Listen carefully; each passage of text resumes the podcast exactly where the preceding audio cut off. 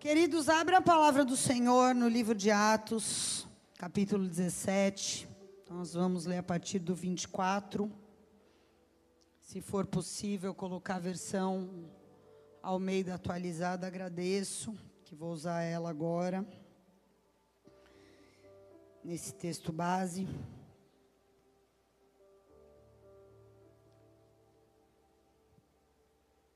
Vamos fazer mais uma oração enquanto os irmãos retornam ali do banheiro.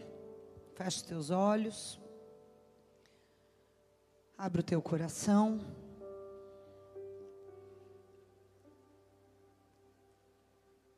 Senhor, nós queremos nos abrir para aprender do Senhor nessa noite.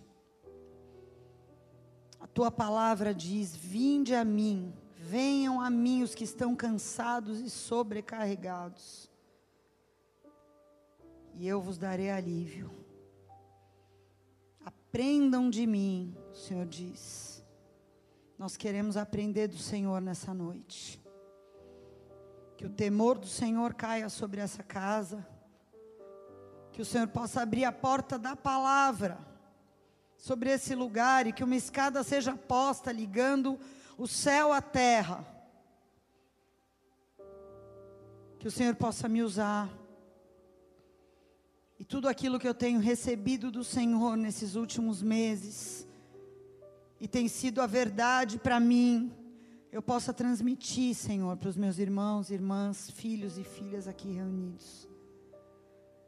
Que o Senhor possa confirmar essa palavra com sinais. Que o Senhor, que convence cada filho e filha de todas as coisas, possa fazer aquilo que eu não posso fazer. Vem com a tua unção, vem com a tua presença santa e poderosa no nosso meio. É assim que eu oro, em nome de Jesus. Amém e amém. Amém, querido.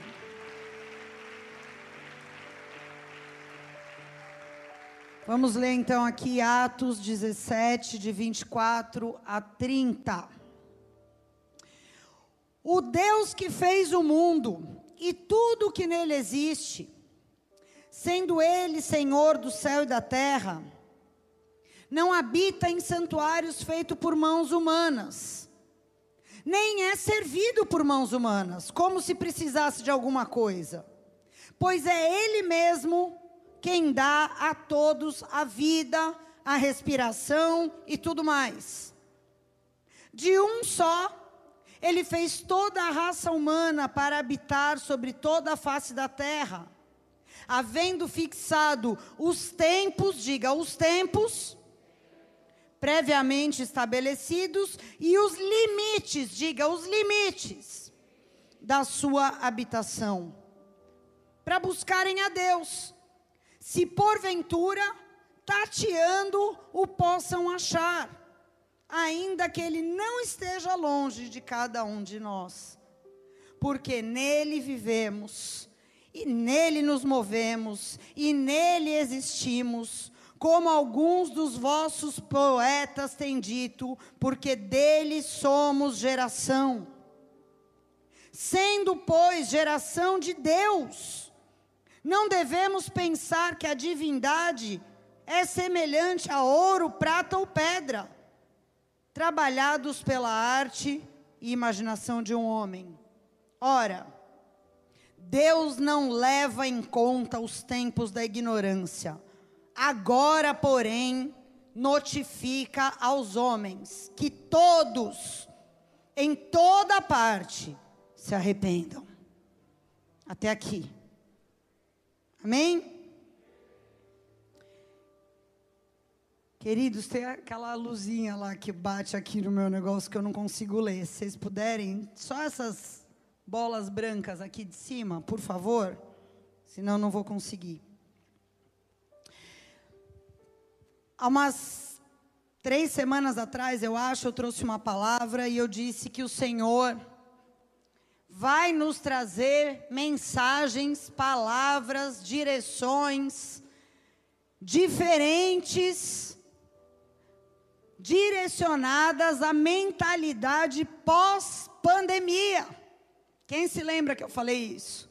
que coisas que a gente sempre vinha falando, vamos continuar falando, mas que Deus iria trazer novas coisas.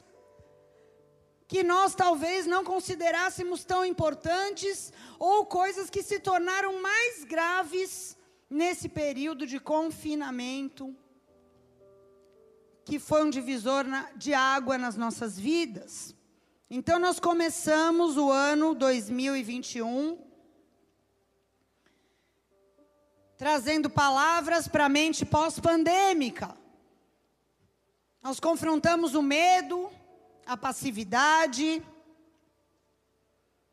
o desânimo, a zona de conforto, a falta de visão.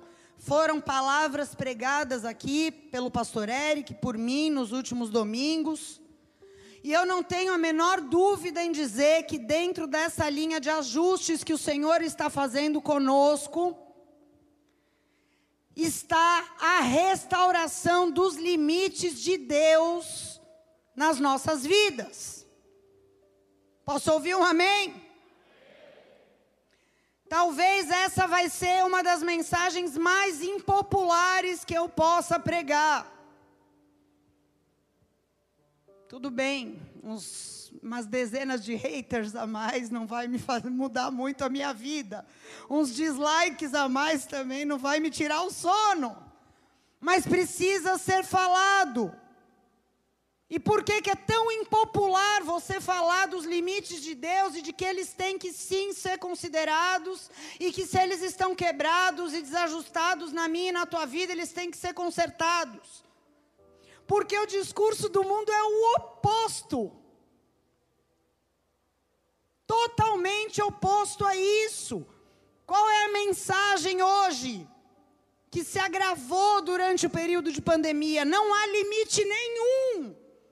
Faça o que você quiser, fale o que você quiser, haja como quiser, seja o que quiser, trate as pessoas como você quiser. Não há limite. Por quê? Porque o mundo que rejeita a Deus, naturalmente rejeita a Sua palavra. E é essa palavra que contém os limites de Deus para nós, que nós chamamos de princípios, ok? Automaticamente, se Deus é rejeitado, e se os seus limites na palavra são rejeitados, não existe pecado. Porque, assim como numa sociedade onde não existe lei, não existe crime, concorda comigo? Se não existe lei, não existe crime, porque é a lei que diz o que é crime. E são os princípios de Deus, é a sua palavra que diz quais são os limites e o que é pecado ou não. Então, se não há temor de Deus, se as pessoas se escarnecem de Deus e da Sua palavra, nada mais é pecado, então nada mais importa. Não existe limite. E se fosse só o mundo gritando isso, tudo bem, é normal, é esperado, sempre foi assim. Desde Adão é assim. Nada mudou. Noé passou por isso, Elias passou por isso, Jeremias passou por isso, tudo bem.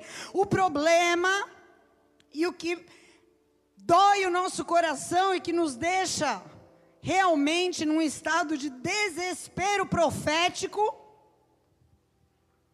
é assistir pessoas pregando o que eles chamam de evangelho, com esse mesmo discurso, faça o que quiser, seja o que quiser, faça como quiser, fazendo um acréscimozinho, botando o nome de Jesus no meio, dizendo: Somente creia em Jesus, o resto não importa mais. Somente creia em Jesus, faça uma declaração. Somente frequente uma igreja e não importa como você vive, não importa o que você pratica, não importa, a graça de Deus te basta, meu irmão. Se você é uma pessoa sóbria que conhece a Bíblia, você sabe que a graça que te justifica e justificar quer dizer cancelar a condenação do pecado. Não é negar que você é pecador, não é negar que você pecou, mas cancela a condenação. Isso é justificação. Você não tem como pagar. Jesus pagou, ele te justificou. Mas essa mesma graça que justifica, ela também santifica. Ela é poder que me capacita, que te capacita a viver dentro dos limites de Deus para nós. Essa mesma graça que perdoa pecados, ela é a graça que transforma, ela é a graça que regenera e que faz de nós novas criaturas e não zumbis evangélicos. Uma coisa é você ser um homem ou uma mulher ressurreto, outra coisa é você ser um zumbi. São coisas diferentes. Provérbios 22, 28 diz: Não remova os limites antigos que teus pais fixaram. Que pais? Abraão, Elias, Eliseu, Jeremias, Paulo, Pedro, Tiago, João. Os pais da fé, de geração em geração. Não remova os limites antigos.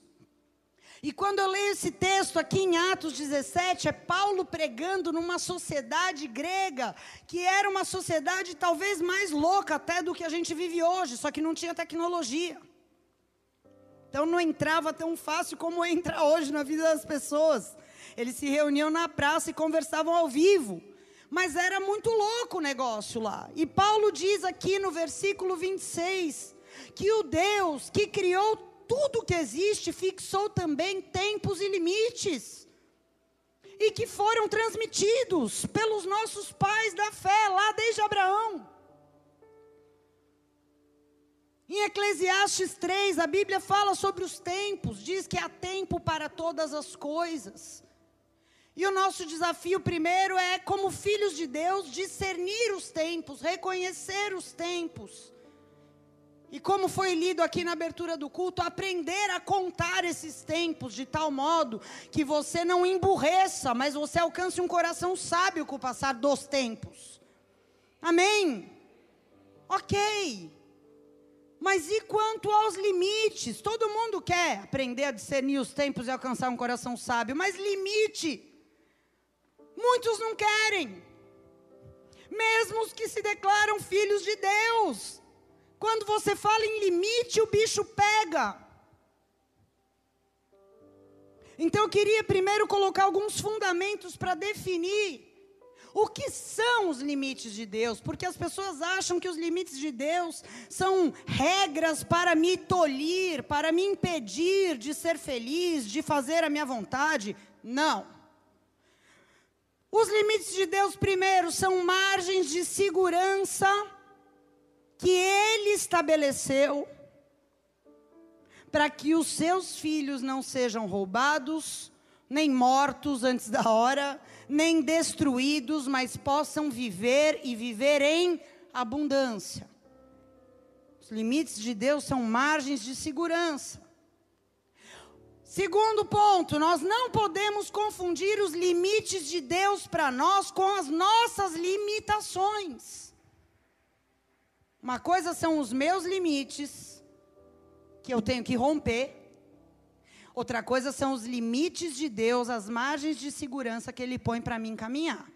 Tá certo? Então eu tenho, por exemplo, limitações. Pode ser medo, pode ser falta de fé, pode ser comodismo, pode ser falta de visão. São limitações e eu preciso romper essas limitações. Ok mas nós rompemos as nossas limitações dentro dos limites de Deus.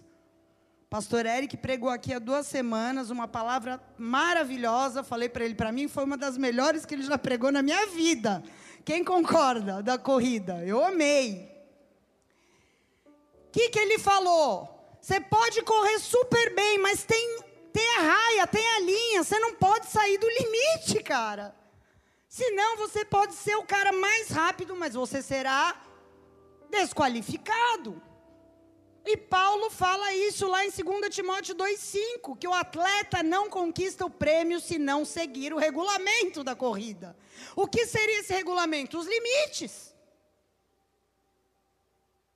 Você pode ser o perna longa, Mas se você não correr dentro dos limites, você não será classificado. Tá certo? As linhas dessa corrida que nós falamos aqui são os limites de Deus para nós. Onde estão esses limites, pastora? Na palavra. Não são limites subjetivos, não são limites inventados de acordo com a época da história da humanidade, como muitos dizem. As coisas mudaram, os tempos mudaram, precisamos rever as coisas. Não! Os limites que estão aqui são limites antigos que valem para Adão, para mim, para você.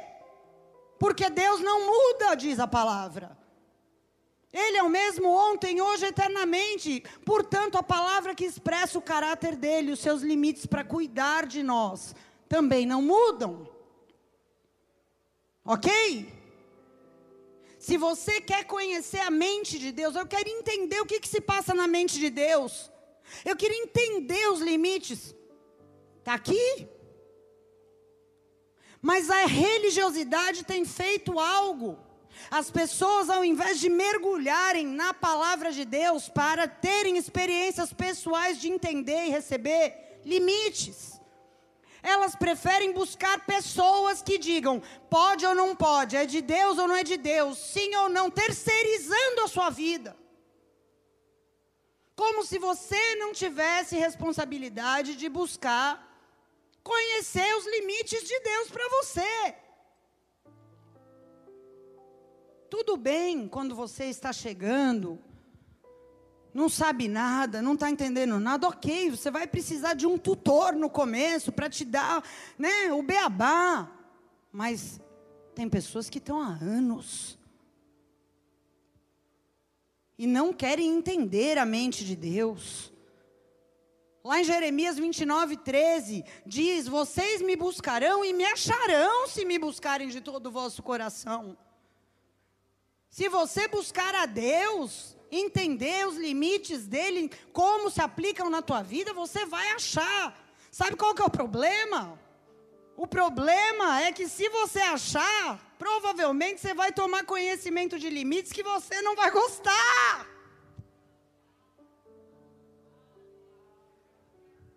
Então eu prefiro não me aprofundar, prefiro ficar só consultando um oráculo da igreja. Limites você vai descobrir na palavra com os quais a tua mente racional não concorda. Limites você vai encontrar que para você não faz sentido, pelo teu raciocínio humano. Limites que fortalezas dentro de você por causa do teu sofrimento vão parecer injustiça e não justiça de Deus. Quantos estão entendendo?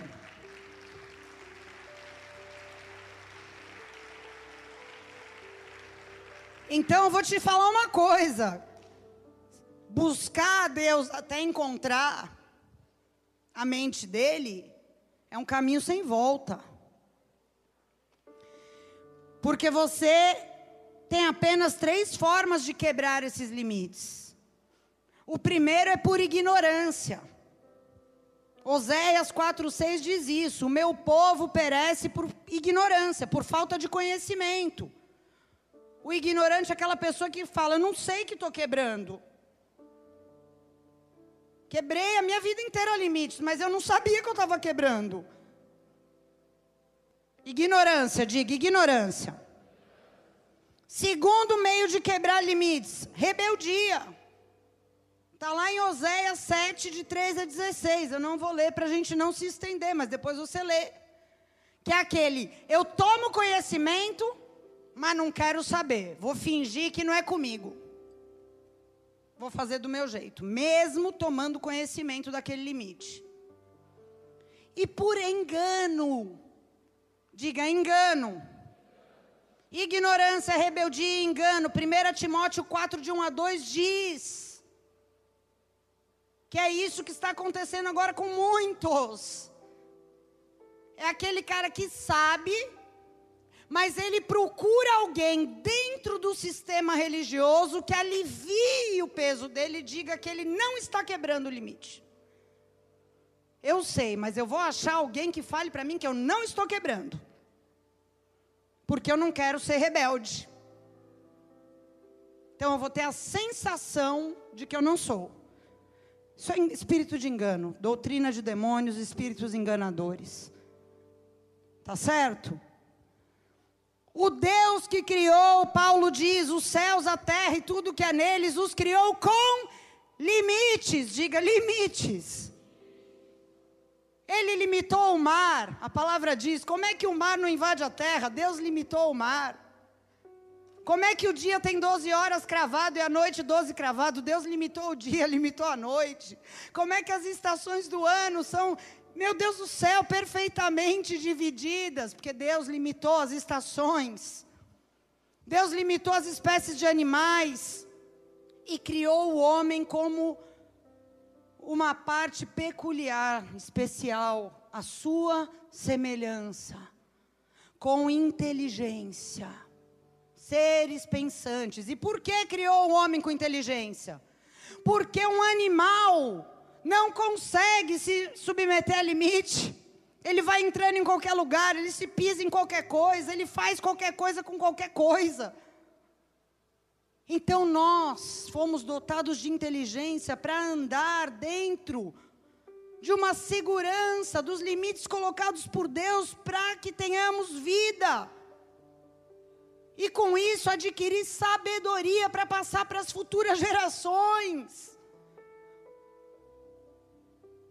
Diferente dos animais, porque os animais andam por instinto e não por sabedoria. Mas lá em Romanos 1, 22 e 23, Paulo diz que o homem usou essa inteligência para fazer o contrário, para retroceder e se tornar como animais, como quadrúpedes, répteis para viver por instinto. Que coisa maluca, né? Vou dar alguns exemplos aqui. Você pode detestar o que eu vou falar, mas eu vou falar. Limites. Como, por exemplo, o limite da vida. A vida é uma prerrogativa de Deus, ponto. Ah, mas nós vivemos em outros tempos. Não quero saber. O mesmo entendimento que Jó tinha lá, Jó 1, 21. Deus dá e Deus tira a vida, só Deus permanece. Porém, hoje, não, isso se perdeu, essa prerrogativa de que a vida é um valor intocável pelo homem. É só Deus que pode interferir, tanto em fazer quanto em tirar. Não. Se você tem dinheiro, você vai numa clínica e faz uma vida. Ah, mas a motivação, não estou falando de motivação, estou falando de limite. E se você quer tirar uma vida e você tem dinheiro, você vai também numa clínica e tira.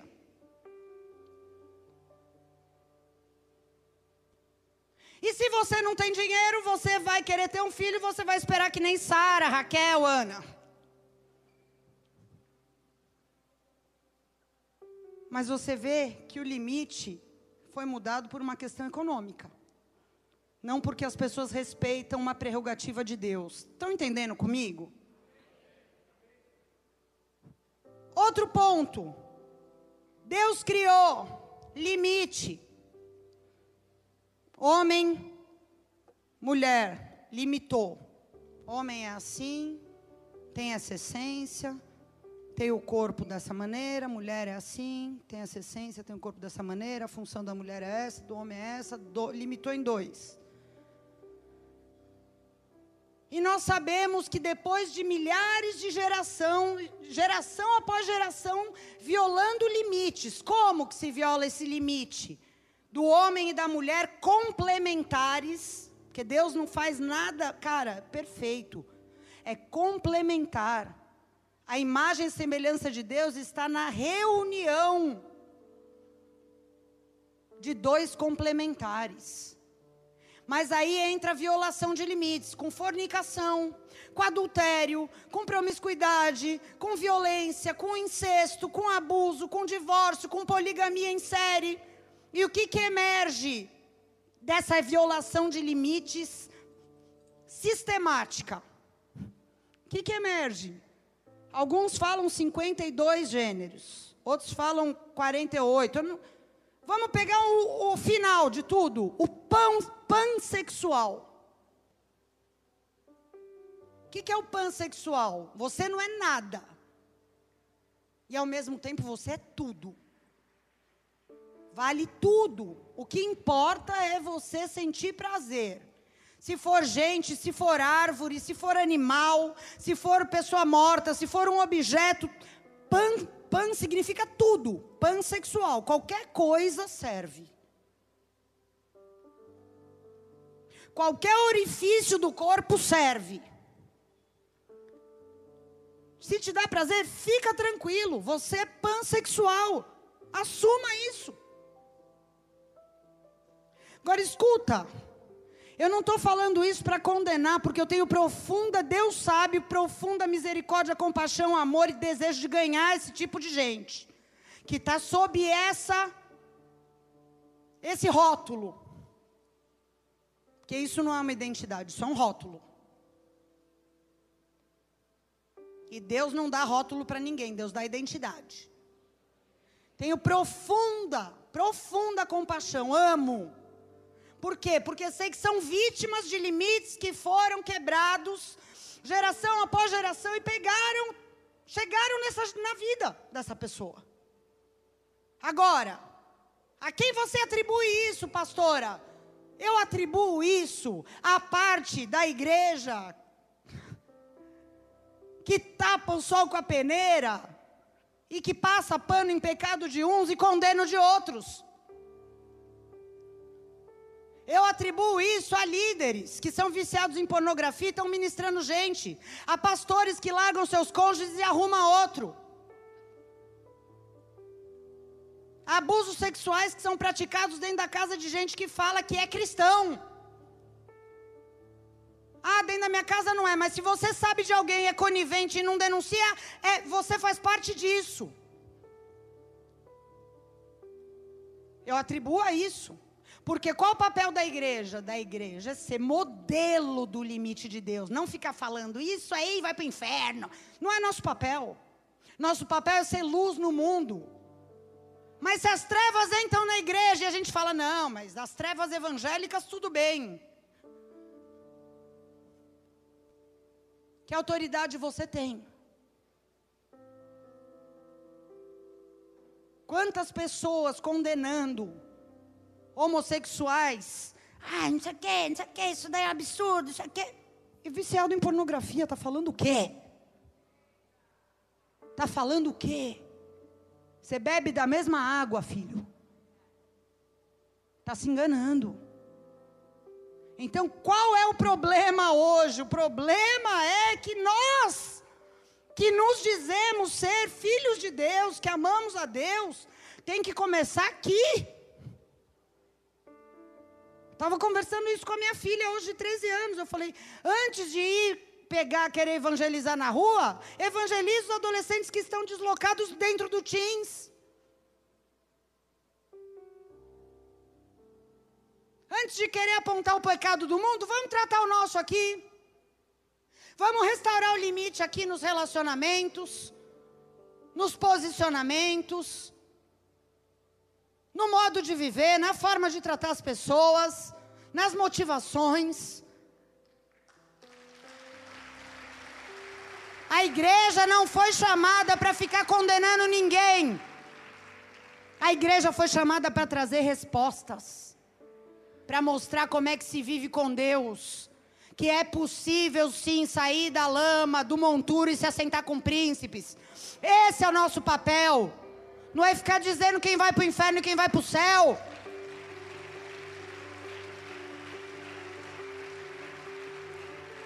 Meu Deus! Eu li uma frase do pastor Cote essa semana. Ele disse assim: onde não há limites, Não há dimensão para o mal e para a injustiça. Onde não tem limite, o mal corre desenfreado. E a injustiça também. E quando eu vejo uma pessoa, quando a gente apresenta a verdade da palavra para uma pessoa, e a pessoa fala: Nossa, que, que injustiça. É injustiça porque não é a sua vontade, é a vontade de Deus. Porque se fosse a sua vontade, você ia falar: Nossa, que bênção. Então eu quero te perguntar, para a gente começar a consertar os limites da nossa vida, primeira coisa, primeiro requisito, seja honesto. A quem você quer agradar? Se você quiser se agradar, os limites de Deus vão te ofender, cara. Agora, se você falar, não, pastor, eu quero agradar a Deus, mesmo que deixe estar quadrado, eu quero agradar a Deus e eu vou buscar até ficar redondo. A quem você quer agradar? Porque se você falar, não, eu quero agradar a mim mesmo, tudo bem. Os limites de Deus não, não, não, não vão. Vai ser um sapato 36 no pé 40. Não vai dar. Mas se você quer agradar a Deus, eu quero te falar uma coisa: não tem como você fugir dos limites dele, não, querido. Não existe essa possibilidade, porque o filho dele viveu dentro de todos os limites, mesmo sendo Deus. Não usurpou da sua autoridade divina e se submeteu a todos os limites como homem.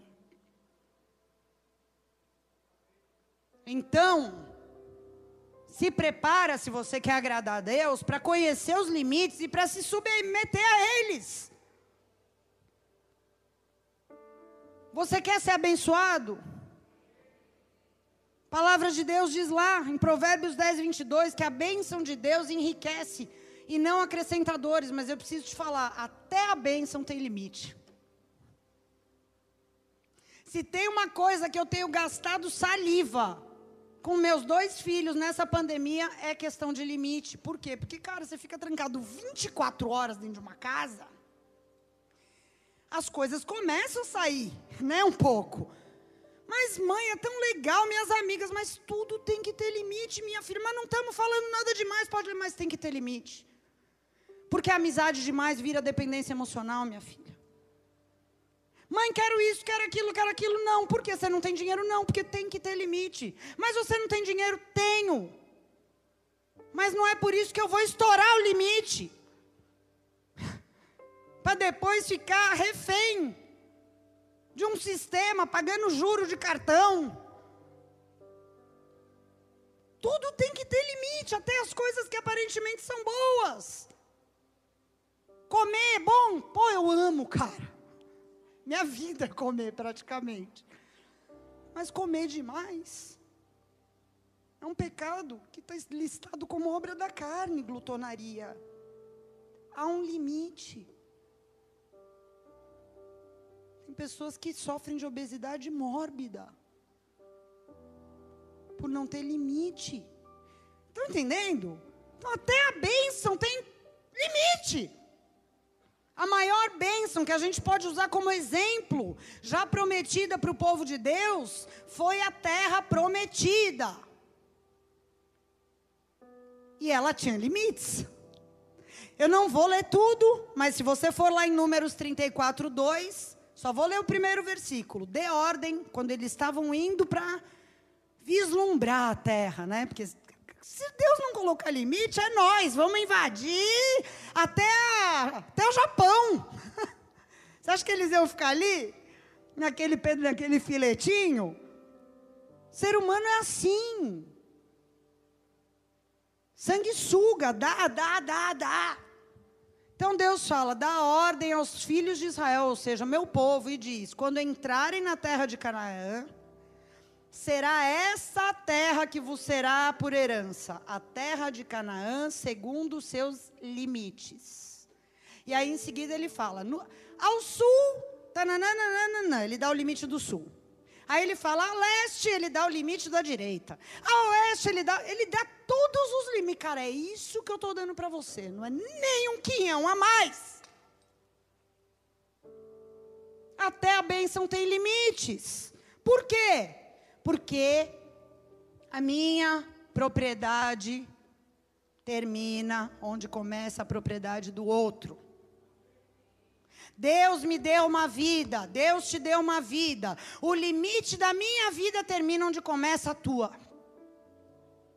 E quando eu e você permitimos que as pessoas desrespeitem os nossos limites, e eu sei que houve uma quebra de limites massiva no meio dessa pandemia, em vários relacionamentos, em vários lugares.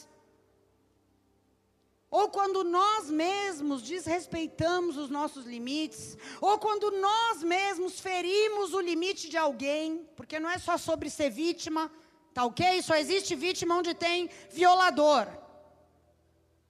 Às vezes a gente é vítima, mas às vezes a gente é vítima de um e viola o outro. Então vamos ser honesto aqui, tudo bem? Não estou brava não, tá? Só forma de expressão. Quando a gente fere limites, o que, que a gente precisa entender?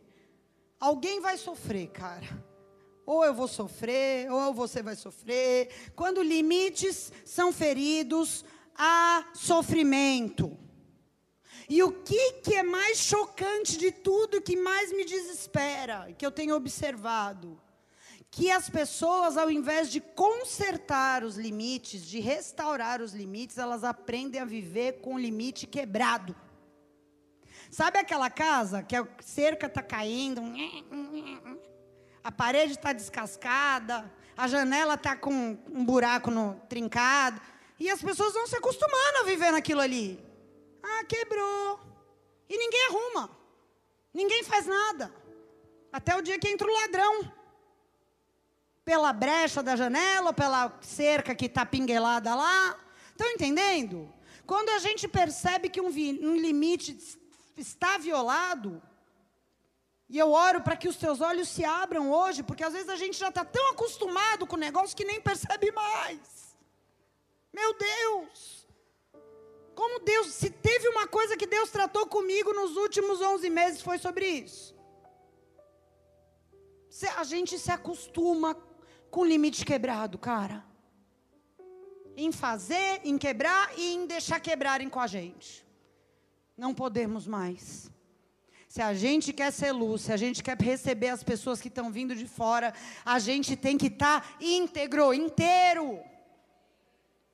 Amém?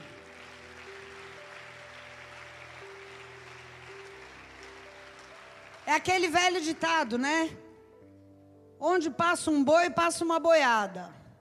Quebrou um limite, passou um, daqui a pouco está passando 200, cara. Te atropelou, acabou. Derrubou tudo.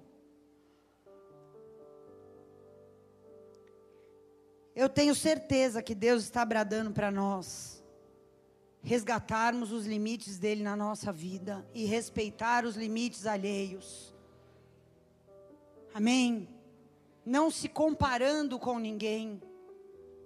Porque o teu limite em alguma coisa pode ser diferente do meu, pode ser mais sensível que o meu, pode ser mais forte que o meu. Não se compare, apenas reconheça. Ouça.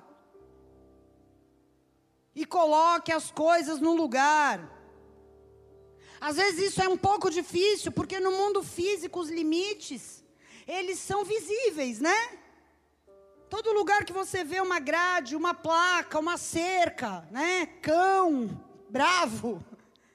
Você não vai entrar ali, porque você não é tonto. São limites físicos, dizendo aqui começa o território de alguém, não passe. Se você mora no apartamento, vamos supor que você mora no apartamento 41. O 42, aquele númerozinho ali já diz: aqui já não é tua responsabilidade. O que acontece no 42 não é da tua conta. Estão entendendo? É fácil de você identificar, mas no mundo espiritual, os limites são reais, porém invisíveis. Então, muitas vezes, nós vamos perdendo o discernimento e o controle desses limites. E por que, que esses limites são tão importantes? Porque eles nos definem. Os limites definem quem você é, quem são os outros. Isso te leva a ter responsabilidade, porque eu tenho que saber, isso cabe a mim. Isso eu preciso assumir. Isso aqui é meu. Isso é o outro que tem que assumir. Isso é o outro que tem que se responsabilizar. Isso é o outro que tem que resolver. Estão entendendo? Esses limites nos dão, na verdade, liberdade. Porque uma pessoa confusa, que não sabe os seus limites e não respeita o limite dos outros, cara, ela é, ela é uma coitada. A vida dela é um caos. Onde não há limite e não há responsabilidade, há confusão. Não tem jeito. Já viu família disfuncional? Que o pai parece que é filho, a mãe parece que é mãe do pai, irmã do filho. Uma loucura. O que, é aquilo? Confusão. Por quê? Porque não tem os limites de cada papel. A Bíblia nos mostra claramente os nossos limites, mas quem nos confunde a respeito? Nossos relacionamentos. Nós precisamos voltar a reconhecer se a gente se perdeu nessa questão dos limites, porque da mesma forma que Deus demarcou a terra prometida com limites, a nossa vida tem limites físicos, emocionais e espirituais que devem ser respeitados. E a vida do teu próximo também tem limites físicos, emocionais, espirituais que você tem que respeitar. Porque todo mundo quer ser respeitado, mas na hora de respeitar o do outro também a coisa muda. Vamos tirar a balança enganosa dessa história. Amém? Às vezes a pessoa, pelas circunstâncias da vida, da cultura familiar que ela veio, sofreu traumas, abusos, coisas até criminosas, ela acaba convivendo com limites quebrados como se fosse normal. Mas Deus está falando, não é normal. Pode ser comum, pode acontecer com todo mundo, mas normal não é. Normal são os limites da minha palavra.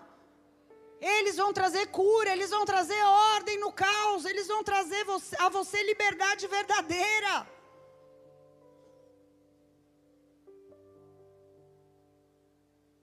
Quando Deus nos chama para ser novas criaturas, isso inclui colocar os limites no lugar.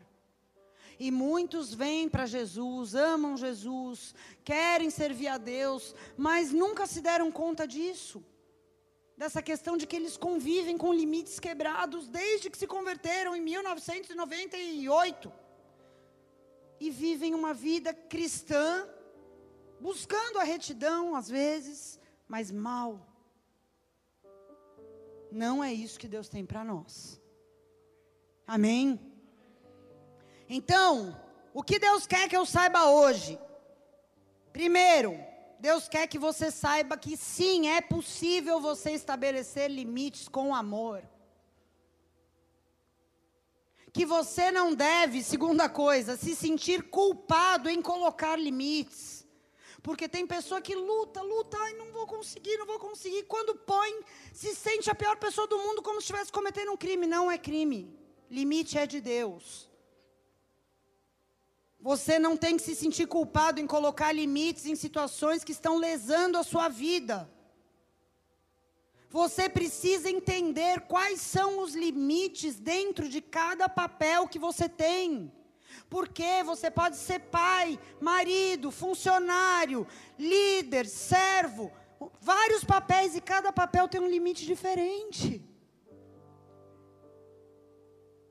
Isso é maturidade. Amém? Eu tenho que saber qual o meu limite como filho, qual o meu limite como mulher, qual o meu limite como mãe, qual o meu limite como vizinho, qual o meu limite como, como, como empresário, com os meus funcionários. Eu tenho que saber em cada papel, com as pessoas que eu estou lidando. São gente, eu tenho que saber quais são esses limites dentro de cada papel, porque isso vai trazer liberdade e vida para mim e vida para quem está perto de mim. Você vai ser um farol no meio das trevas, cara. Se você resgata o limite na tua vida, você vira um lampião. Não o lampião do Nordeste, né? O lampião de Jesus. Tá certo? Os dez mandamentos, por exemplo, o que, que são? São limites. As pessoas acham que são regras. Não, são limites. Trabalhe seis dias, descanse um, guarde o sábado. O que, que é isso? É um limite, porque senão você vai se arrebentar, uma hora você não vai aguentar. Não adultere. Se contente com seu cônjuge.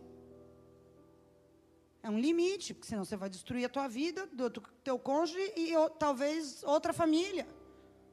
Não mate ninguém. Por quê? Porque a vida é intocável. Só Deus pode tirar. Entregue na mão do Senhor quem te fez mal. Por quê? Porque senão esse sangue vai vir ser maldição na tua vida. Então são limites que Deus coloca para te poupar do sofrimento e da maldição.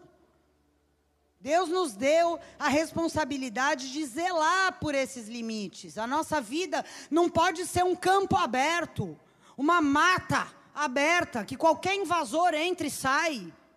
A nossa vida, supostamente, deveria ser um jardim fechado, com uma cerquinha, que abre para sair coisas ruins do nosso coração e abre para entrar coisas de Deus, mas cuidado, regado por Deus. Um jardim, cuidado, não um campo onde cresce tudo quanto é erva daninha, tudo quanto é bicho, entra, pula, sai, faz cocô.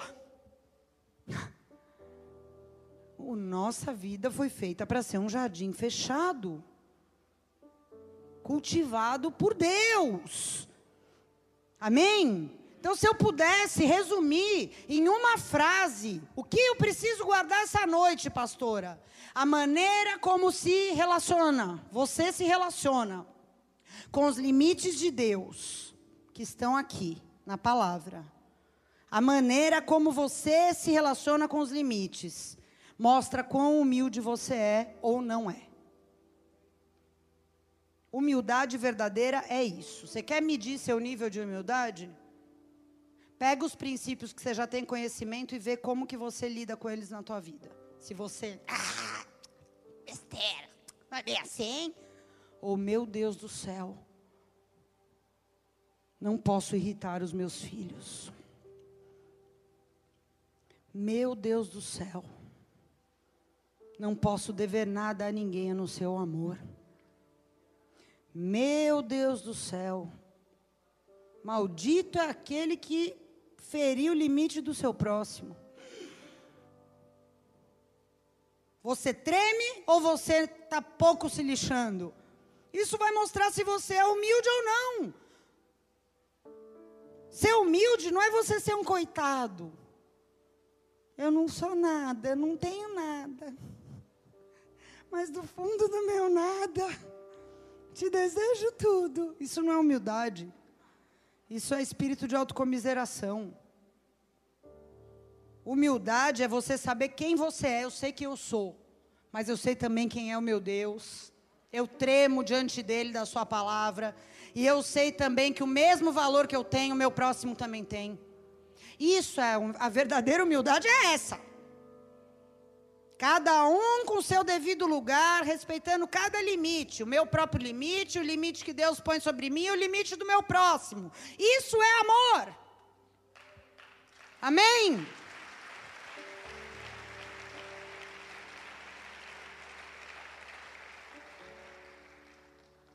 Vamos aprender com o mestre. Mateus 11, 28 diz: Vinde a mim todos os que estão cansados e oprimidos, e eu vos aliviarei. Por quê? Porque limite quebrado dá vontade de desistir. Você cansa, você pede arrego, você pede para sair. Você não aguenta mais. Você não aguenta mais. Conviver com limite quebrado é opressão e canseira.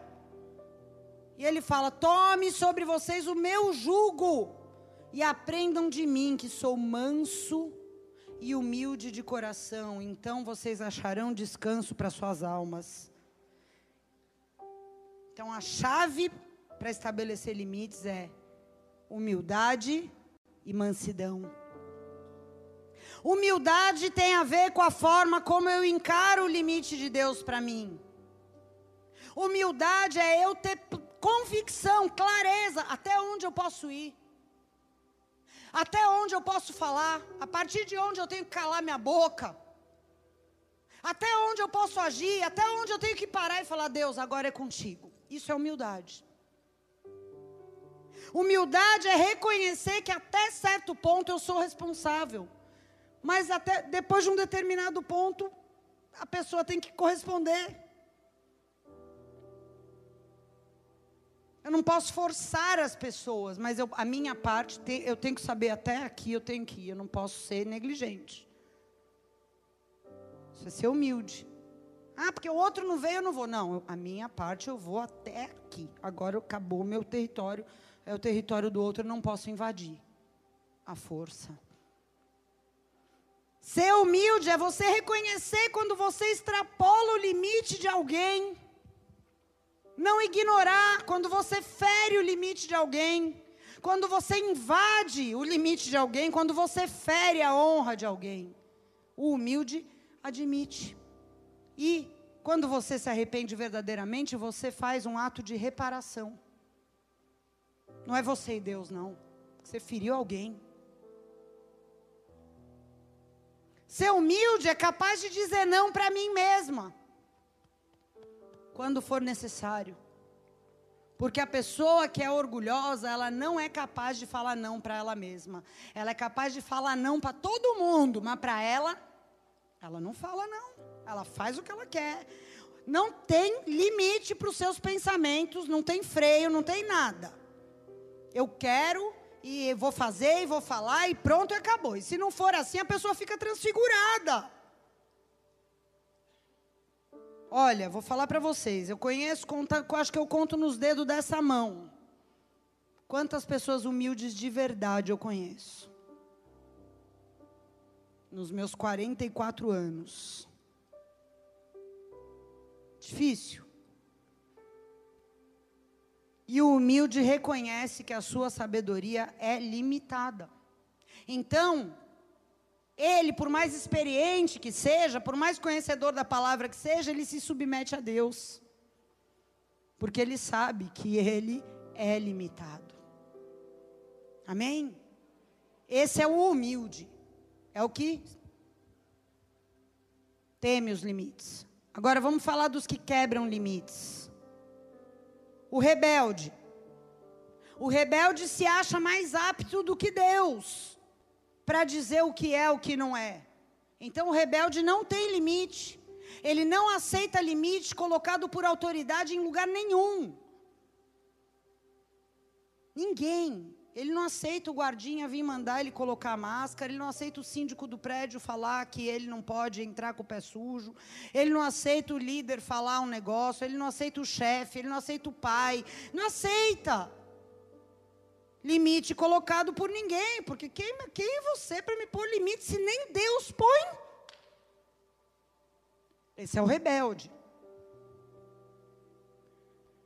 Segundo, é o controlador. O controlador é aquele que ele não respeita o limite do outro. Ele invade, ele atropela, ele impõe as coisas no grito, ele quer controlar as pessoas. O terceiro é o manipulador. O manipulador é aquele que não respeita nem os fatos. Você está com a prova do crime na mão, o cara vem, mas veja bem. Não, você está vendo de um jeito que não é bem assim. Você está pegando muito pesado. Não, mas está aqui. O punhal sujo de sangue. Você vem falar que você não deu a facada? Não. Isso aí você está me julgando. É ketchup que caiu sem querer. Tipo, o cara inventa. Ele, cara, se é um engano tão grande que o manipulador, ele nunca admite, ele tem justificativa para tudo. Você nunca vai ver ele quebrantado se não for pelo poder do Espírito Santo. Não aceita ser corrigido por uma pessoa mais sábia que ele. Não aceita. É só um milagre de Deus. E aí vem o subjugado. É aquele que não se posiciona quando é violado nos seus limites. É aquele que fala sim para coisa ruim. É aquele que não sabe dizer não para ninguém. É aquele que tem medo de assumir o protagonismo da sua vida.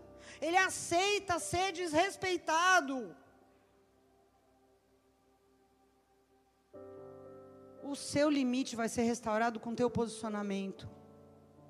O Senhor está liberando a palavra, mas não adianta você ficar orando, Deus, faz essa pessoa parar de me desrespeitar. Você tem que se posicionar. Ore, mas se posicione. Não adianta você se anular e atribuir a responsabilidade para o outro que te faz mal, se você não assume a responsabilidade de sair disso, de tomar medidas cabíveis para que o outro acorde.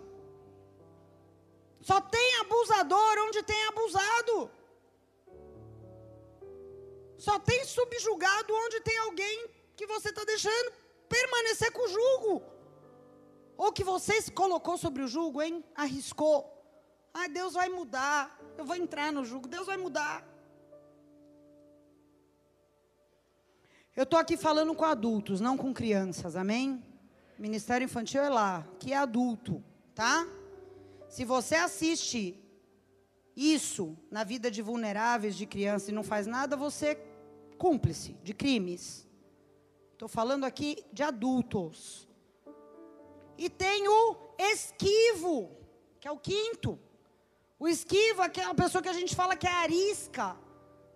Que a pessoa está tão traumatizada, foi tão ferida, foi tão abusada, que ela diz não para coisa boa não aceita amor, não aceita amizade, não aceita carinho, tem medo de receber coisa boa. O subjugado fala sim para coisa ruim, o esquivo fala não para coisa boa. Mas são limites quebrados do mesmo jeito. Só muda o tipo. Estão comigo? Queridos, certeza que ser rebelde, ser controlador, ser manipulador, subjugado e esquivo não é o que Deus tem para você. Não é. Deus quer que você tenha limites que tragam a tua vida de volta. 1 Pedro 5, versículo 5, a parte B, diz assim: Todos vocês vistam-se de humildade no relacionamento uns com os outros, porque Deus se opõe aos orgulhosos, mas dá graça aos humildes. Portanto, se humilhem, não nos pés das pessoas, mas sob o poder de Deus. E no tempo certo, Ele os exaltará. Você, Deus, na palavra nunca falou para você ser humilhado, pisado, maltratado, cuspido. Não é isso que a palavra fala. A palavra fala Tenha humildade no relacionamento e se humilhem debaixo da mão de Deus, porque Ele vai te exaltar no tempo certo. Se você não abrir mão dos limites que Ele está te mostrando. Humildade nada mais é do que respeitar os limites de Deus para a minha vida. E respeitar o limite de Deus para a vida do outro. E ser manso Ser manso tem a ver com a forma como eu comunico o meu limite. Jesus era manso, mas você não vê Jesus como um cara passivo. As pessoas acham que ser manso é ser bobo. Não é, muito pelo contrário. Olha como Jesus se posicionava quando ele via os fariseus fazendo aberrações. Quando ele viu uma mulher que ia ser apedrejada, aquilo lá é um bobo? Não, aquilo lá é um homem firme, convicto de que aquelas pessoas iam ferir o limite daquela mulher, não tinha autoridade moral para isso, ele chega e fala: Ei, quem não tem pecado aqui, pode atirar. Por favor, pode começar. O que, que ele falou? Vocês não têm limite na vida de vocês, vocês estão querendo julgar o limite dela? Firme. Ser manso não é ser bobo, não é ser omisso, não é se calar diante de absurdos. Nunca foi, nunca será. Ser manso é ser firme para se posicionar diante de Deus a respeito daquilo que você já entendeu que são limites. É ser firme para garantir que a sua responsabilidade você não vai negligenciar. É ser firme para falar não para aquilo que é mal, não importa o quão difícil seja. É ser firme para não aceitar conviver com abusos de qualquer espécie como se fosse normal. É ser firme para colocar padrões e não para fazer ameaças. Tem pessoa que trata os outros na base da ameaça. Ah, vou me posicionar. Olha aqui, se você não parar com isso, eu vou embora de casa. Isso não é ser manso. Isso é ser agressivo. Isso é ser manipulador. Colocar um padrão é uma coisa, fazer ameaça é outra. Bem diferente. Estou sendo clara aqui? Não. Nós precisamos comunicar os nossos limites nos nossos relacionamentos. Às vezes a pessoa com quem a gente se relaciona, numa amizade, num trabalho, num ministério, é uma pessoa que vem de uma cultura e está arrebentada e ela não tem limite e ela. Quem está ferido, fere. Então não espere a pessoa adivinhar que ela está violando seus limites. Comunique com clareza, com mansidão, com honestidade. Olha, isso eu não gosto. Assim eu não trabalho. Isso eu não faço. Você não vai gritar comigo. Eu não vou permitir que você me trate dessa maneira. Você se posiciona logo de cara. Agora, se você permite violações e depois culpa o outro, nós não podemos, amém? Nossos relacionamentos são fruto dos limites que a gente coloca quando a primeira violação acontece. A verdade é essa. O dia que acontece a primeira violação, se você não se posicionar, passou o boi, depois fica difícil expulsar a boiada. Ai, meu chefe quer que eu minta, mas poxa, se posiciona, mas aqui na primeira semana, sabe, eu aceitei, e agora ele quer todo dia. Mas na primeira violação você aceitou agora, ele cara, agora você vai. Está entendendo? A gente precisa ter firmeza, porque toda escolha tem consequência. Ser manso não é ser passivo, não é engolir tudo que os outros fizerem para você ter uma paz falsa. Não. E ser manso também não é ser agressivo. Ai, pastora, mas então eu não sei o que eu vou fazer porque eu não sei falar. Se você não sabe falar, você fica quieto até aprender. Ser manso é ser assertivo. Diga assertivo. O assertivo, ele ataca o problema e não a pessoa. Isso é ser assertivo. Jesus nunca atacou ninguém. Ele nunca fez ataques pessoais. Ele atacava as práticas. Que maravilha, que vem esse espírito agora sobre nós, meu Deus do céu. De assertividade. Com a visão correta. Nossa luta não é contra pessoas, é contra situações causadas pelo inimigo. Para trazer divisão, facção, contenda, raiva, ódio, caos.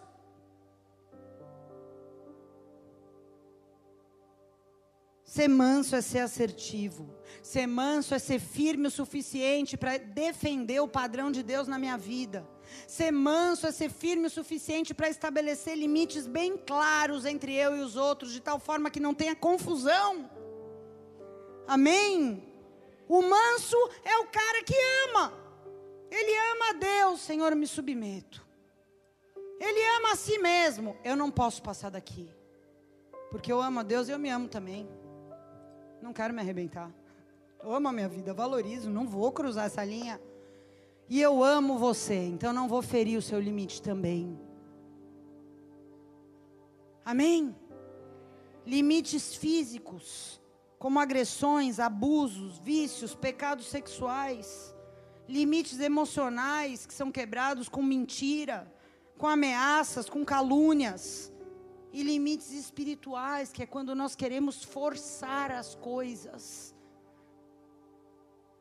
com obstinação, com idolatria, mesmo Deus falando não, não, não. Isso é feitiçaria, a Bíblia diz. A rebeldia e a obstinação é como o pecado de idolatria e feitiçaria. Gospel. Amém? Qual a consequência de tudo isso, pastora? A consequência da quebra de limites é a apostasia. É o esfriamento, é a dureza de coração, é a falta de esperança, é a morte espiritual. É a alma encarcerada que não vê solução mais para nada. Essa é a consequência de uma vida com limites quebrados. Eu podia ficar aqui falando mais cinco horas, mas hoje é o que Deus tem para nós. E é suficiente. Porque eu sei que aquilo que eu não falei, o Espírito falou com você. O Espírito está te mostrando, está te lembrando. Não se conforme em viver com limites quebrados. Não se conforme. Se você espera de Deus algo novo, se você espera de Deus um tempo novo, não é com limites quebrados que esse tempo virá. Amém? Feche seus olhos por um instante. Aleluia.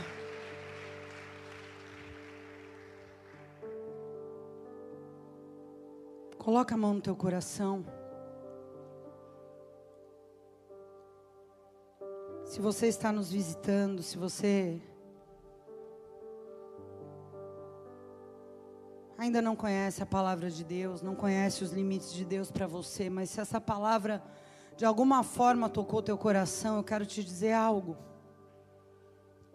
A sua vida não é um campo aberto, onde todo ataque tem que prosperar. A sua vida foi feita para ser um jardim fechado, com uma cerca onde Deus entra, cuida, rega, limpa, tira o entulho, apara as ervas daninhas, te visita. A tua vida não foi feita para ser uma cidade fortificada com uma muralha, onde também não pode entrar o amor de Deus, onde também não pode entrar a restauração, onde um monte de mágoa, de dor fica retida. Não. A tua vida foi feita para ser um jardim. Um jardim de Deus. E eu quero te fazer um apelo nessa hora, porque o Senhor te trouxe para ouvir essa palavra, de alguma forma o Senhor te conectou a isso. Porque Ele quer restaurar os limites da tua vida. E ele te pergunta: você quer que esses limites sejam restaurados? Ele está batendo na porta do teu coração. E se você deixar ele entrar, ele vai arrumar esse jardim como você nunca iria conseguir arrumar sozinho. O Espírito Santo faz isso. Ele coloca a ordem no caos, ele coloca a luz onde há trevas, ele faz isso. E se esse é o desejo do teu coração, Senhor, eu quero ter os limites da minha vida restaurados pelo Senhor. Eu quero entregar minha vida nas tuas mãos. Eu quero conhecer esses limites. Eu quero ter um coração humilde para viver debaixo desse cuidado do Pai. Levanta a tua mão direita bem alto. Eu quero fazer uma oração com você. Eu quero te ajudar. Diga assim, Senhor Jesus. Senhor Jesus. Nessa noite. Nessa noite eu te entrego a minha vida. Eu te entrego a minha vida. Como ela está. Como ela está.